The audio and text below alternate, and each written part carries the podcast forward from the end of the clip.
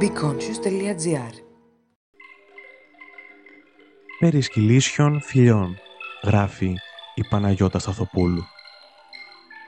Η σχέση μου με τα φιλικά τετράποδα δεν θα μπορούσε να χαρακτηριστεί στενή. Η σχέση μου με τους μικροοργανισμούς τους είναι σίγουρα καλύτερη ως μικροβιολόγος. Γνωρίζοντας λοιπόν ότι η ποικιλία του μικροβιακού φορτίου στη στοματική κοιλότητα των σκύλων μοιάζει με την αντίστοιχη ανθρώπινη μόλις σε ποσοστό 16,4%, αναρωτιέμαι εάν τα μικροβιακά στελέχη που φιλοξενούν οι σκύλοι είναι επιβλαβή ή ωφέλιμα για τη δική μας υγεία. Γιατί όμως τα σκυλιά γλύφουν, όταν το μικρό κουτάβι γεννηθεί, η πρώτη επικοινωνία με τη μητέρα του είναι το γλύψιμο. Με τον τρόπο αυτό, η μάνα θα διηγείρει την αναπνοή και θα καθαρίσει το νεογέννητο. Αργότερα, το μικρό κουτάβι θα ανταποδώσει το γλύψιμο στη μητέρα στην προσπάθεια επικοινωνίας μαζί της. Το γλύψιμο λοιπόν στη ζωή των σκύλων δεν αποτελεί απλά μια συνήθεια, αλλά είναι απαραίτητη πρακτική που εξυπηρετεί ποικιλία διαφορετικών λειτουργιών. Οι σκύλοι με αυτόν τον τρόπο μπορούν να εκφράζουν τα συναισθήματά τους, τη χαρά και την αγάπη τους, να καταπολεμήσουν το άγχος τους, ενώ γιατί παράγονται ενδορφίνες κατά τη διάρκεια, να εμφανίσουν υποταγή σε άλλους σκύλους, να επισημάνουν ότι κάτι τους ανήκει, να υποδείξουν ένα τραύμα ή μία πληγή, να αντιδράσουν σε μία αγαπημένη οσμή ή απλά και μόνο να χτενιστούν. Langue de chien, langue de médecin. Η γλώσσα του σκύλου, η γλώσσα του γιατρού. Ο λαός στη Γαλλία αναφέρει τη γλώσσα του σκύλου ως τη γλώσσα του γιατρού. Η σοφή ρίση όμως έχει βαθύτερες ρίζες και φτάνει περί τα 2.000 χρόνια π.Χ. στην αρχαία Μεσοποταμία όπου το σύελο των σκύλων θεωρούνταν θεραπευτικό καθώς είχε παρατηρηθεί ότι όταν τα σκυλιά έγλυφαν τις πηγές τους προωθούταν η επούλωση αυτών. Πράγματι, το σύελο περιέχει αντιμικροβιακούς παράγοντες όπως το θεοκινικό και η λισοζύμη. Επίσης, οι συλλογόνοι αδένες συγκεντρώνουν νητρικά άλατα τα οποία θα μετατραπούν ταχαίως σε νητρόδι άλατα μέσω μικροοργανισμών οι οποίοι επιβιώνουν στην επιφάνεια της γλώσσας μας και αποτελούν φυσική μικροχλωρίδα. Το νητρόδε σύελο όταν έρθει σε επαφή με το δέρμα, το οποίο συνιστά όξινο περιβάλλον, θα μετατραπεί σε μονοξίδιο του αζότου, ένα ισχυρό αντιμικροβιακό που παράγεται από τα κύτταρα θηλαστικών ως απόκριση σε εισβάλλοντα μικροβιακά παθογόνα.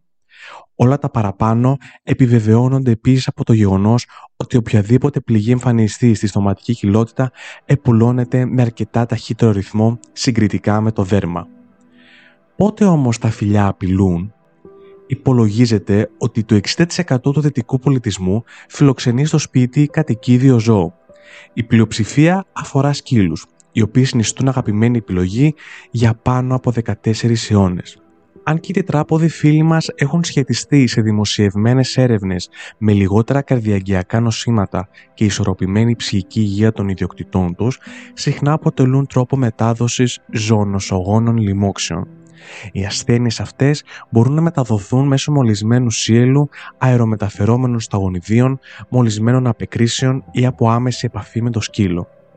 Οι σκύλοι, εν αγνία τους, μπορούν να μεταφέρουν παθογόνους ιούς, rabies, norovirus ή βακτήρια όπως τα ακόλουθα, παστεωρέλα, σαλμονέλα, μπρουσέλα, τζερίσινα, εντεροκόλλητικα, καμπυλομπάκτερ, καπνοϊσυγητοφάγα, Πορτετέρια μπροσικεπτίκα, Κοσιέλα μπουρνέτη, Λεπτοσπύρα, Σταφυλόκοκους intermedius και Σταφυλόκοκους aureus ανθεκτικός στην μυθικυλίνη.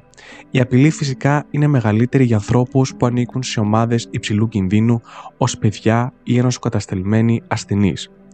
Τι προσέχουμε; Για να αποφύγουμε τις δυσάρεστες επιπτώσεις των τρυφερών σκυλίσεων φυλών, ακολουθούν μερικές προτάσεις συνεχής ενημέρωση των ιδιοκτήτων κατοικίδιων για τις ζωνοσογόνες λοιμώξεις, τα συμπτώματα και τους τρόπους μετάδοσης, εμβολιασμός των ζώων, καλό πλήσιμο χεριών σε κάθε απευθείας επαφή με τους σκύλους ή με τις απεκρίσεις τους, ιδιαίτερη προσοχή στην προετοιμασία του φαγητού των κατοικιδίων, πλήσιμο των λαχανικών και ψήσιμο του κρέατος ή των αυγών, η κατανάλωση ομού κρέατος ευνοεί την ανάπτυξη των καμπυλόμπακτερ και σαλμονέλα, γρήγορη αντιμετώπιση γαστρικών διαταραχών του ζώου, π.χ.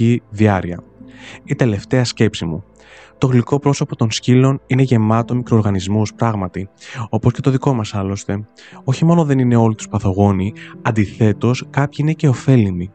Ο σοβαρός κίνδυνος δεν είναι οι ίδιοι οι σκύλοι, αλλά οι μη υπεύθυνοι ιδιοκτήτες τους ή οι αρμόδιες αρχές, αν αυτές δεν ενημερώνουν επαρκώς τους πρώτους σε θέματα υγιεινής και ασφάλειας των τετράποδων φίλων μας.